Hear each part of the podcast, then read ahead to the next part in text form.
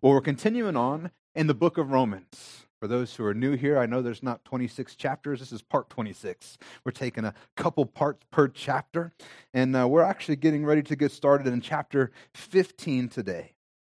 In the last chapter, Paul was discussing how Christians are to view other Christians. Specifically, we're not to judge, or despise others nor hinder their actions for Christ. Because, right, they're answering to God, they're not answering to me. I don't get to judge another man's ministry because, quite frankly, they're not working for me, they're working for God. And as long as they're not violating sin and they got the Jesus part right, I'm okay with them eh, doing whatever they need to do for Jesus. As long as we're telling people about the same Jesus, then I'm okay with that.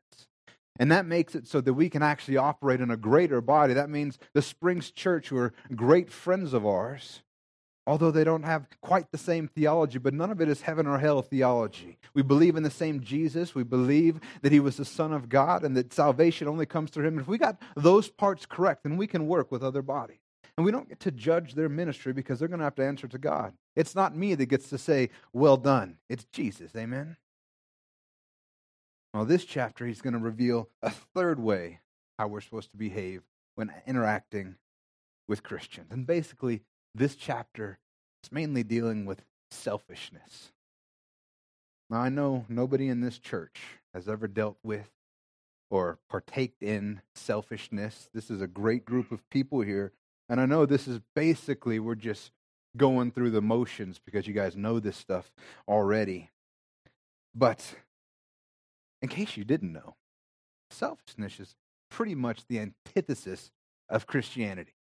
Christianity is the complete opposite of selfishness. They, they are, are opposite sides of the coins. They actually don't even mix together. And the problem is, is that in this world, particularly I'm seeing it more and more every single day, that we're teaching selfishness as some sort of virtue in this country right? Because we tell people what? Look out for number one. We tell people, do whatever makes you happy. Have you ever heard that advice? That's dumb advice. I just want you to know right now don't do whatever makes you happy. There's all kinds of stupid stuff that'll make you happy, that'll ruin your life, and you realize that actually didn't make me happy. It was a short time like this, and now the rest of my life is ruined because I thought I was going to do whatever makes me happy. We tell people, make sure you get yours. Anybody ever heard that expression? And unfortunately, this, this attitude does spill over into the church. Not this church. No, actually, probably this church too. It spills over in all churches. Let's, let's be real for a second. Because the problem is that it spills over into my life at sometimes. And, and uh, I'm not unique. I'm not special. So I figure if I'm going through something, if I'm dealing with something, there's at least somebody else in the church that's dealing with it as well. And here's what it looks like in the church why is so and so being blessed and I'm not? Why did so and so get the promotion and I didn't? Why did so and so get the raise and I didn't? Or what about this when somebody comes in and, and they don't live up to our perfect standard and ideals of what Christianity looks like and we get frustrated with them because we think we have it all figured out? Somehow we're the one person on the planet that has the that has the uh, uh perfect interpretation of the scriptures and other people don't. So we begin to look at how we have it figured out, how good we're doing. Selfishness does sleep, sneak its way into the church. But the reality is, as church, that we're supposed to follow the examples. And Christ was a serving man. He served everyone he came into contact with. That's why I titled this portion of, of, of chapter 15, Serving Like Jesus. Because Jesus was never selfish, he always put others first. He was the ultimate example of servanthood. And his entire purpose was in serving us, so much so that he gave up his life for ours. So that we could have life, he gave his up. And our goal as Christians should be to serve him. Amen? Let's go ahead and get started. Verse 15 or chapter 15, verse 1 says, We who are strong have an obligation to bear with the failings of the weak and not to please ourselves.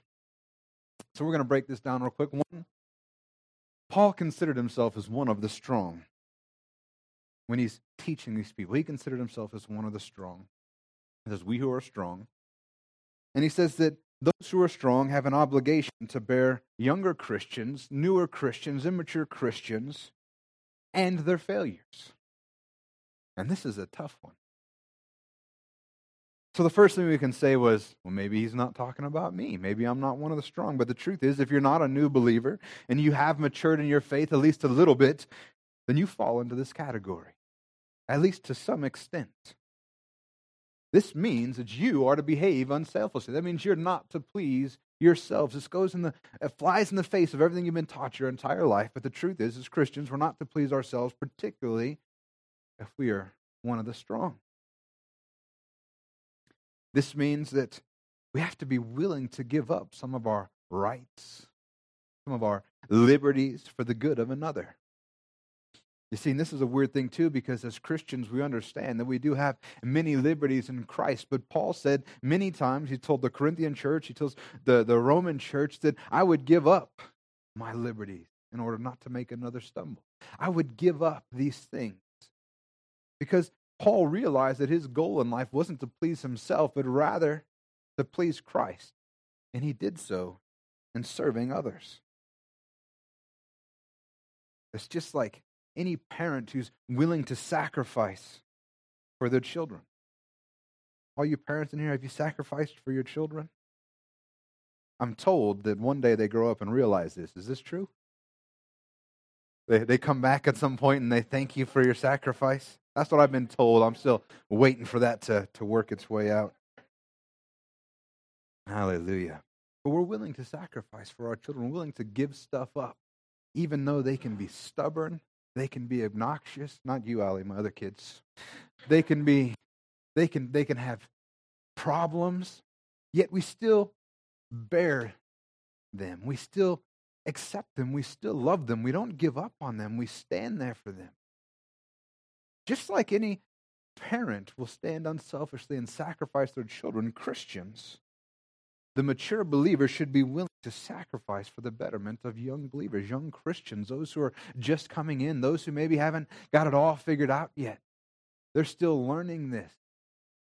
You know, the thing is, is when you first get saved, it's not like there's some sort of holy brain dump of all the scriptures and everything, and you know everything. It takes time for you to learn the scriptures, to learn what Christ has to say about you. The truth is, mature believers, we should be coming alongside young believers and teaching them these things.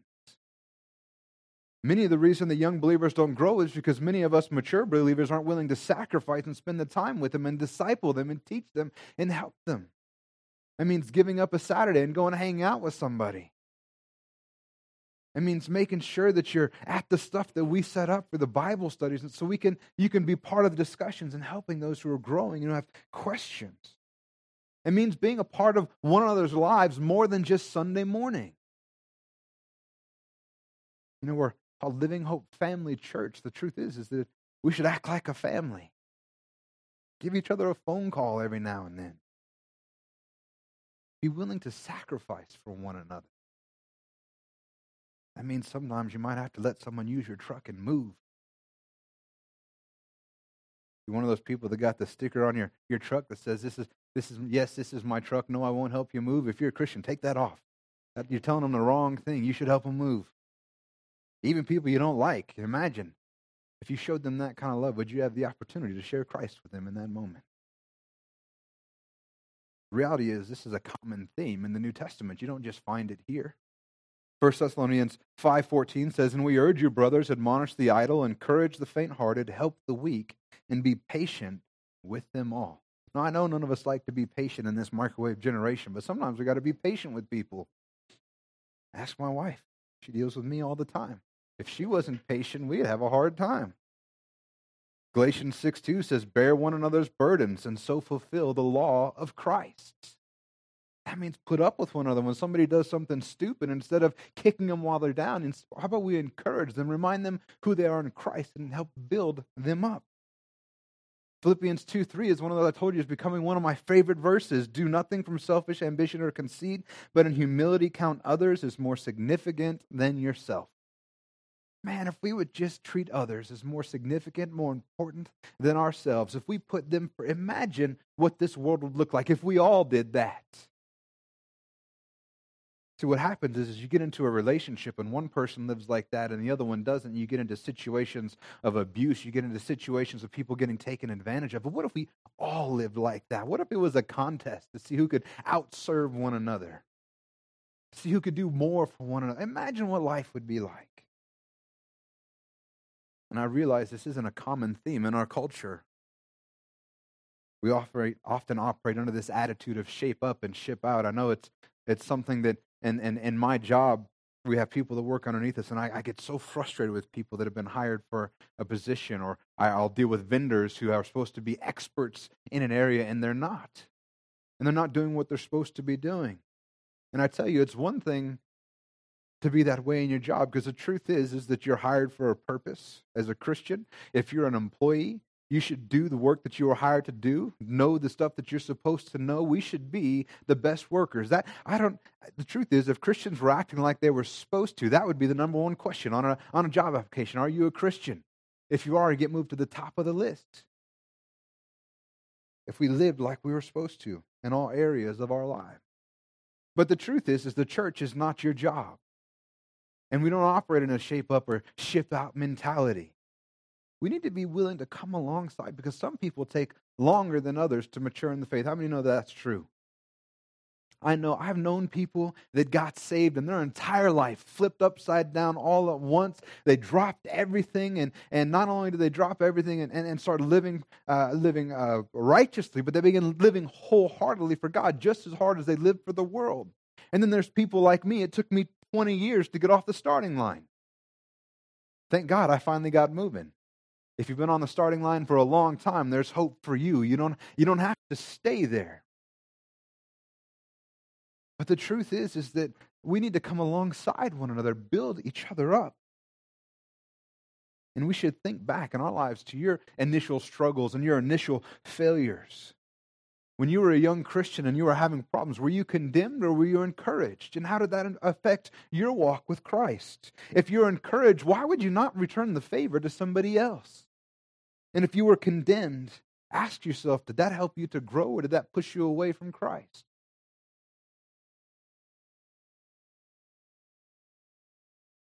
Even being offended is an act of immaturity.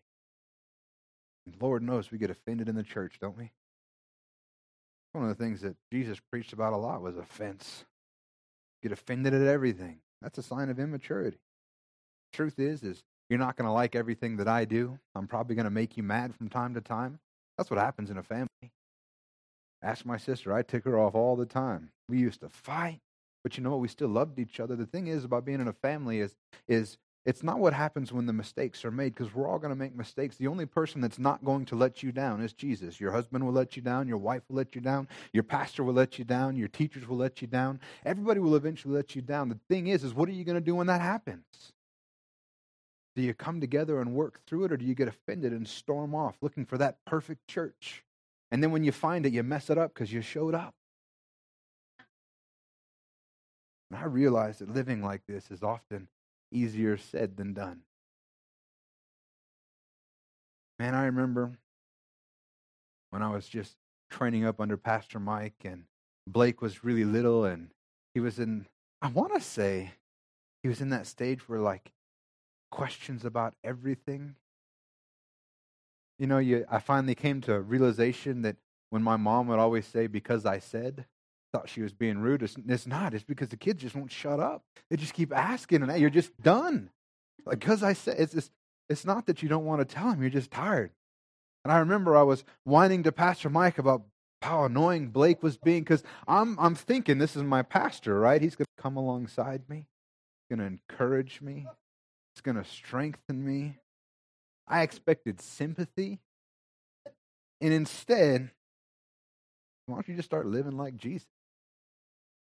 Instead, he said, why don't you go ahead and be there for your son and think about all the stupid stuff that you've done, and Jesus has stayed right by your side and not gone complaining to his dad, but instead he stood by you and encouraged you and lifted you up. Pastor Mike, man, he's one that always got a verse messing up my when I when I need someone to to to pit dwell with me, basically. Or I'm trying to make a funny joke and he always ruins it with scripture. You ever met somebody like that trying to be funny and they start throwing out scripture? Praise. I love him though. He's my father in the faith. He's why I'm here today. But he, he challenged me instead of instead of basically enabling me. And sometimes you just have to take a, a, a step back and a deep breath and just say, Lord, help me love him like you love him. Because if not, I'm going to kill him. Maybe I'm the only one that prays stuff like that. But the truth is, is that when you live like that, the outcome is growth and strengthening and maturity in a young believer. And one day they grow up and they learn from these things and they're able to do it for somebody else. Amen?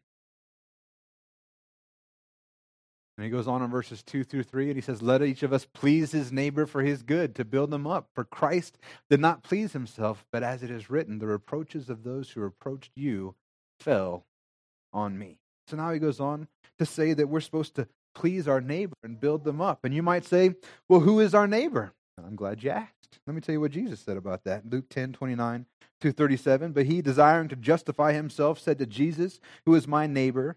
Jesus replied, A man was going down from Jerusalem to Jericho, and he fell among the robbers, who stripped him and beat him and departed him, leaving him half dead. You guys know the rest of the story, right? He gets left on the side of the road. The priests come through and they ignore him, but the Samaritan comes through and takes care of him. And Jesus says in verse 36, Which of these three do you think provided to be a neighbor to the man who fell among the robbers? And he said, The one who showed him mercy. And Jesus said, You go and do likewise. This has always been an interesting story to me because we don't under, always understand the history between the Jews and the Samaritans. It's not like the people who live in Tucson and the people that live in Marana. It's not like we're just separated by name. These people hated each other. They were essentially enemies. So that means this man's enemy took care of him. And Jesus said, Who do you think was his neighbor? Basically saying that even your enemy are your neighbor. He doesn't mean just your enemies. It's like from the people you like the least all the way on up to the people that you like the most. Those are your neighbors. Everybody is your neighbor. We're supposed to treat everybody like this. And this is in con- entirely in contrast to our nature without Jesus Christ.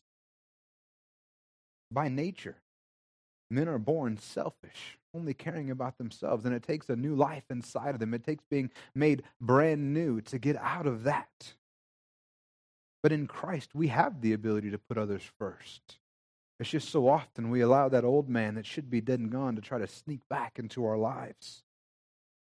And this was the example that Jesus set for us because he came and put us all first above him, even ahead of his well being, even ahead of ultimately his life. And it's not like he didn't know what was coming because he prayed in the garden and he, he blood came out of his pores because he was so stressed. It's not like he didn't know what was coming. It didn't come as a shock or a surprise to him, but he chose to put us first. I can't get some people to wake up early to help somebody else, let alone give their life. So, how do we do this? How do we put our neighbors first? And a lot of it is super practical. First thing is you have to be available. When somebody calls, don't hit the, the hang up button. Even if you it's one of those people that you have to pray, Lord, help me see them like you see them. Answer the phone. You have to be willing to do things that aren't convenient. And you have to see them as Christ does. I think that's the most important thing. If you can't see them as Christ does, you're never going to get past that. I ask all the time for God to let me eh, see with his eyes and feel with his heart.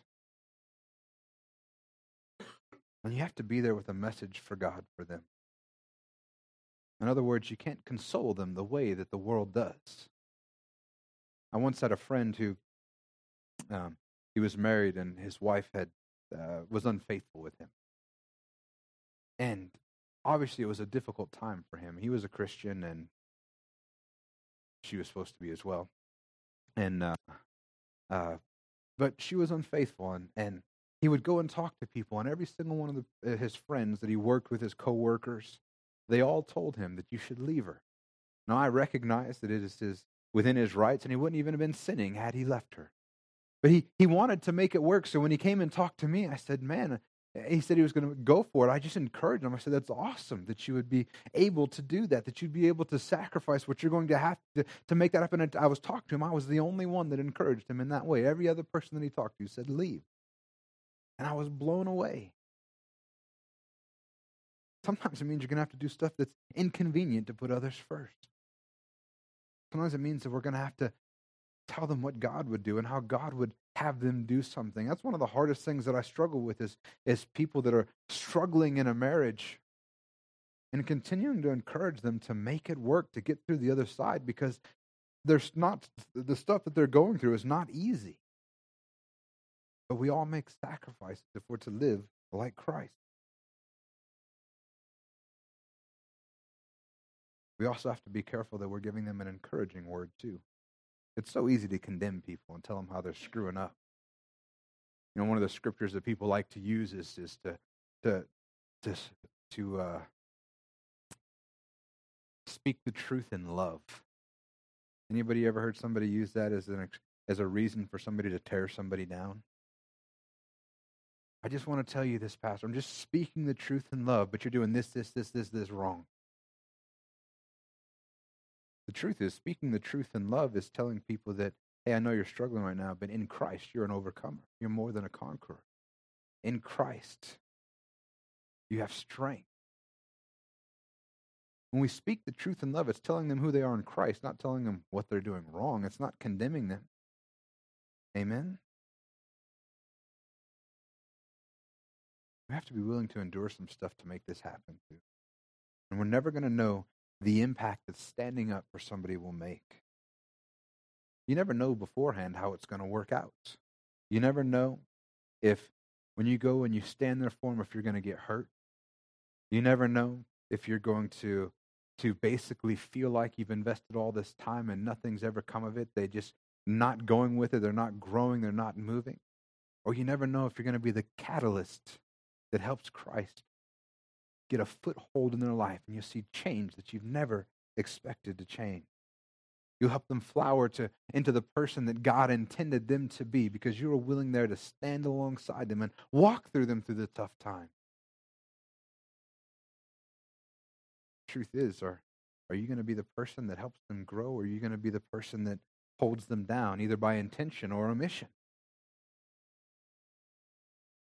He continues on. In verse 4, for whatever was written in former days was written for our instruction, that through endurance and through the encouragement of scriptures we might have hope. The good news is, is that we don't have to tackle this stuff under our own wisdom, under our own knowledge, because the Bible's a pretty great resource. If you didn't know that, it's a, it's a great resource.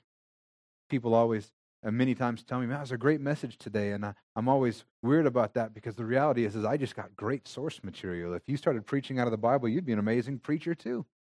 I, it's, it's good stuff in there. The thing is, is that the, the Bible is written for our instruction. That's what he says. For whatever was written in former days was written for our instruction. Paul, like the Jews and like us, believe that the Bible is the Word of God.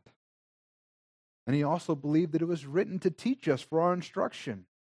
This is what he told Timothy in 2 Timothy 3:16 through 17. All scripture is breathed out by God and profitable for teaching, for reproof, for correction, and for training in righteousness that the man of God may be complete, equipped for every good work. You ever not feel equipped for something God's calling you to do? Spend time in his word. The good news is, too, is that God doesn't change. When we read His Word, we know that it's applicable today just as much as it was applicable thousands of years ago. Malachi 3 6, for I, the Lord, do not change. James 1:17 Every good gift and perfect gift is from above coming down from the father of lights with whom there is no variation or shadow due to change. We know that God doesn't change. You can look anywhere in his word and you find out if if this is how God believes, if this is how God sees something, this is how He believes and sees it today, this is what He wants for our life today. We know that we can read His word from any time period and apply it to our lives today. And the scripture and what Paul is particularly dealing with here, he says that it's for our instruction through endurance and through encouragement of the scriptures. We might have hope. What is he dealing with? He's dealing with not being selfish, with bearing up others' burdens. He's dealing with this idea. And if you go through the scripture, we can, we can see over and over again how God has moved in people's lives and how he was faithful. I think about David, who put Saul first so many times that I was beginning to think that David might be a little insane. Because David was trying to kill him at every turn, yet every time, pardon me, he comes in contact with David, he honors him because he's the Lord's ruler. And I'm like, what are you doing? Why are you sacrificing? I mean, you could end your trouble right now. Instead, you cut off a little piece of his of his cloak, and then you're all upset about that. I'm like, are you insane? But we see how it comes out in the end that God was with him the whole time. And he helped him to endure. And, and when you walk with God and you endure, his promises come to fruition in your life. His promises aren't a, a, a maybe or an if, his promises are a win. You look at Esther, who put her people first. When she walked into the throne room, without permission, she was either going to get invited in or killed, but she was willing to sacrifice whatever it took for her people. Rahab, the prostitute, hid the spies. People come up looking for him, and she hid him up on the roof. She already had hiding spots ready. She'd done this before. But she hid them at the, at the, the potential expense of her own life. She sacrificed for another. And we see how that turns out because we find out that the lineage of Jesus actually comes through her. These stories are in the Bible to encourage us that God will be there, that, that, that we would be encouraged by these scriptures, that we might have hope. When you're dealing with somebody and, and all you want to do is shake the Jesus into them, you can think that God is faithful and one day we're going to get through this. You guys are laughing. Don't tell me you've never wanted to shake the Jesus into somebody. Lord, let me be carnal for five minutes. I'll take care of this. The truth is, is that God moves when we persevere, when we endure, when we go ahead and and and bear their burdens, and, and we never know who they're going to grow up into, the impact that they're going to make. I'm glad that someone endured with me because I wouldn't be here today if they wouldn't have. And he continues on in verses 5 through 7 May the God of endurance and encouragement grant you live in such harmony with one another in accord with Christ Jesus that you together that together you may with one voice glorify the God and Father of our Lord Jesus Christ. Therefore welcome one another as Christ has welcomed you for the glory of God. Now I read this stuff and and I don't know about you guys, but this kind of stuff makes me laugh because I look at this as may the God of endurance and encouragement grant you to live in such harmony with one another. The reason this makes me laugh is because did you know that living in harmony with one another takes God? Like we can't do it on ourselves. Some of you guys are so, I mean, I'm so awful that it takes God for you guys to live in harmony with me it makes me laugh that like we need Jesus to be able to deal with one another. And I don't know if it's because of the difficulty of others or our own stubbornness, but we do need God's help. And we need encouragement because the truth is, enduring is hard. It's difficult. But we persevere because we're expecting the promises of God to be fulfilled. That's like we song that we sang this morning. You've never failed me yet, my son. And a, my son hates that song because when I grew up, that expression, you haven't failed me yet, wasn't an indication that failure was coming. That was an expression saying that failure wasn't going to come. It hasn't happened yet, so we don't expect it to happen. But when he works through the words, he, he sees he feels like it's an ex- expectation of failure. You haven't failed me yet. That means that you haven't done it yet, but someday you will. And I'm like, no, son, that's that's not what that phrase means. That means that, that, that based on experience, we can know that He's never going to fail us because He's never done it. And He's not going to. We know that His promises are going to come to fruition because He's never failed us. And He's not going to start now. And we're encouraged because His Word promises that. And then Paul's praying that we'd be in one mind, that we'd be in unity with one voice glorifying God, that we'd come together. Because disunity and disagreement do not glorify God. How many of you know that? When we operate in disunity, that, that means we're not glorifying God. The truth is, is that when we act this way, we're actually robbing God of his glory. Because people from the outside look in and go, why would I want to be a part of that? Looks like it's just as bad as the outside world, except for they have more rules. They have to feel guiltier. Why would I want to be part of that? And when we're at odds with one another, we're certainly not effective in this world. So Paul implores us to accept one another just as Christ has welcomed them. And in this case, Paul's speaking to the Jews, asking them to accept the Gentiles and vice versa. And today, we need to be accepting of one another as well. And our acceptance is not based on status, what kind of job did we have, what kind of clothes did we wear. It's not based on any of those things, wealth or a person's past. It's based on what Christ has accomplished for them. Our acceptance is based on the fact that Jesus accepted them, so why shouldn't we? And if we can't welcome one another as Christ has welcomed us with all of our flaws and failures, because I don't know about you guys, I've never per- met a person that, that got everything figured out, then went and met Jesus. Because the problem is, is we can't get it all figured out on our own. We can't get right with God. That's why when people laugh and say, "No, I don't want to go to church yet. I gotta, I gotta figure some things out first. I'm like, "Why don't you come to church and figure them out? It'll be a whole lot easier." Thing is, is that if Christ hasn't moved inside of us to be different, then what makes what we have appealing? But when we accept Christ, something has happened inside of us. It's changed us. We're not who we used to be. 2 Corinthians 5:17 says that we're new creations. We're brand new. It's not the old person with a fresh coat of paint. It's brand new. And if he hasn't moved us to be different, then do we really grasp what has been accomplished inside of us?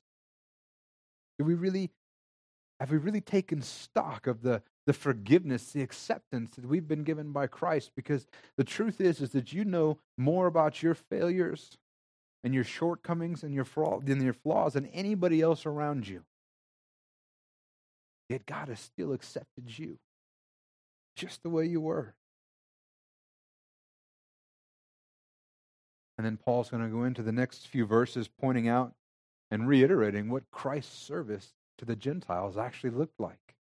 In verse 8 through 12, it says, For I tell you that Christ became a servant to the circumcised to show God's truthfulness, in order to confirm the promises given to the patriarchs, and in order that the Gentiles might glorify God for his mercy. As it is written, Therefore I will praise you among the Gentiles, sing to your name. And again it is said, Rejoice, O Gentiles, with his hope. And again, praise the Lord, all you Gentiles, and let all the peoples extol him. And again, Isaiah says, The root of Jesse will come, even he who arises to rule the Gentiles. In him will the Gentiles hope. The reality is, is that God has endured our maturity or immaturity at a much greater level and at a much greater length of time than any of us will ever experience with another individual. Yet he still had a plan for us. And by us, I mean the Gentiles. He still had something going for us. We weren't excluded. It's funny, I remember reading about this, and, and I was always torn by about how the Gentiles were let in. Because on one hand, I was like, don't argue, this is a good deal, just take it. Doesn't matter how it happened. He said the Gentiles are allowed in. But on the other hand, I was like, but we're like chopped liver. We're like second rate. Why did we we were like uh, the Gentiles weren't figuring it out, so I guess we'll let them in too. And that, and there was a part of me. I wasn't always mature, y'all. Just so y'all know, there was there was a part of me that had to grow and learn in this stuff as well. And then I realized that no, wait, this was always God's plan. The Jews rejecting Jesus was the avenue in which the Gentiles were brought in. But the truth is, the plan was always for the Gentiles to be included. Matter of fact, the the, the Israelites were actually supposed to be ministering and, and, and proselytizing and sharing with others to bring them into the fold. There was always the plan of God for the Gentiles to be included. God has always had a plan for us to be included. And Paul is quoting scripture here to, to show that the Gentiles have been accepted by God. He's showing that Jesus did endure much to ensure that the Gentiles would glorify God. And Paul continues support, to support that these scriptures are actually written for our instruction so that, that we could learn something today. Scripture actually supports the Gentile inclusion, not their exclusion. And he goes on to quote some amazing scriptures, and I actually love the progression of these scriptures that he uses as well. He says, As it is written, therefore I will praise you among the Gentiles and sing your name. First, we see the Jews are praising in the midst of the Gentiles. And then he goes on, and again it is said, Rejoice, O Gentiles, with his people. So now, first we have the Jews praising among the Gentiles, and now we have the Gentiles rejoicing with the Jews.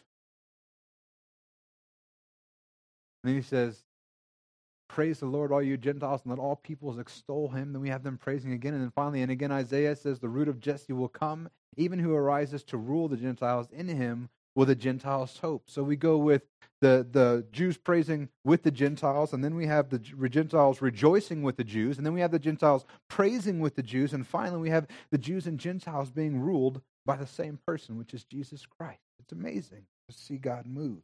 Because in him, in Christ, both the Jews and the Gentiles hope. It's the only place that we find hope. And these aren't the only places that you'll find that the Gentiles are, are always part of God's plan for salvation. If you want a good Bible study, spend some time looking for where the Gentiles were mentioned, even before Christ came. This wasn't something that was that was just like God's like, I have an idea. Let's go ahead and let them in. It's amazing that this was always God's plan. We actually weren't chopped liver. We actually weren't second rate. God has had a plan for all of us. And we'll go ahead and you. Finish. I don't know even where Finu came from. We're going to finish in verse 13. May the God of hope fill you with all joy and peace in believing, so that by the power of the Holy Spirit you may abound in hope it's interesting to me that with all the gods the pagan religions had, and this is from the Assyrians all the way to the Greek and the Romans. There was the god of war, gods of industry, gods of agriculture, gods of city, gods of towns, and various others, but there was never a god of hope in any of these other religions. And the reality is, is that this is true even in our culture because hope has been long abandoned by so many. You know, one of the things that I often pray is to see people how God sees them because when I look out there, I realize that there are so many people walking around without any hope. Some realize it, some don't. They're looking for something. And they spend all of their time and money being poured into things that will never satisfy, that will never fill the void that they're trying to fill, that never make them make them whole. They're looking for hope and they can't find it anywhere. But what we have is so incredible. We have hope in Christ. And there is a tangible need for that in our city. And we have it. And it's our responsibility to share that. Because it's in our believing upon Him that we find joy and peace. And as a result, we abound in hope according to the power of the Holy Spirit. And I tell you what, church, we are so blessed to be called children of God. You know, one of the things that drives me crazy, and you'll see it all the time, is people say, we're all children of God. And that's not the truth. That's not what the scripture says. It's true that we're all created by God, but we're not all children of God. It's those who believe on Jesus have been given the right to be called children of God. And we are so blessed to be children of God. And we're so blessed that even now, even those of us who have matured quite a bit, God is still patient with us. Because I should have given plenty of times to be so. You know, I think we uh, should all live in this way that Paul's described. that we would not be selfish, that we would walk alongside others, those who are struggling, those who are young. Let's help build them up. Let us live patiently with one another, encouraging one another. And most importantly, let's consider everyone else is more important than ourselves. Church, I want to challenge you. Let's live like Jesus. Amen. Let's be a servant to all.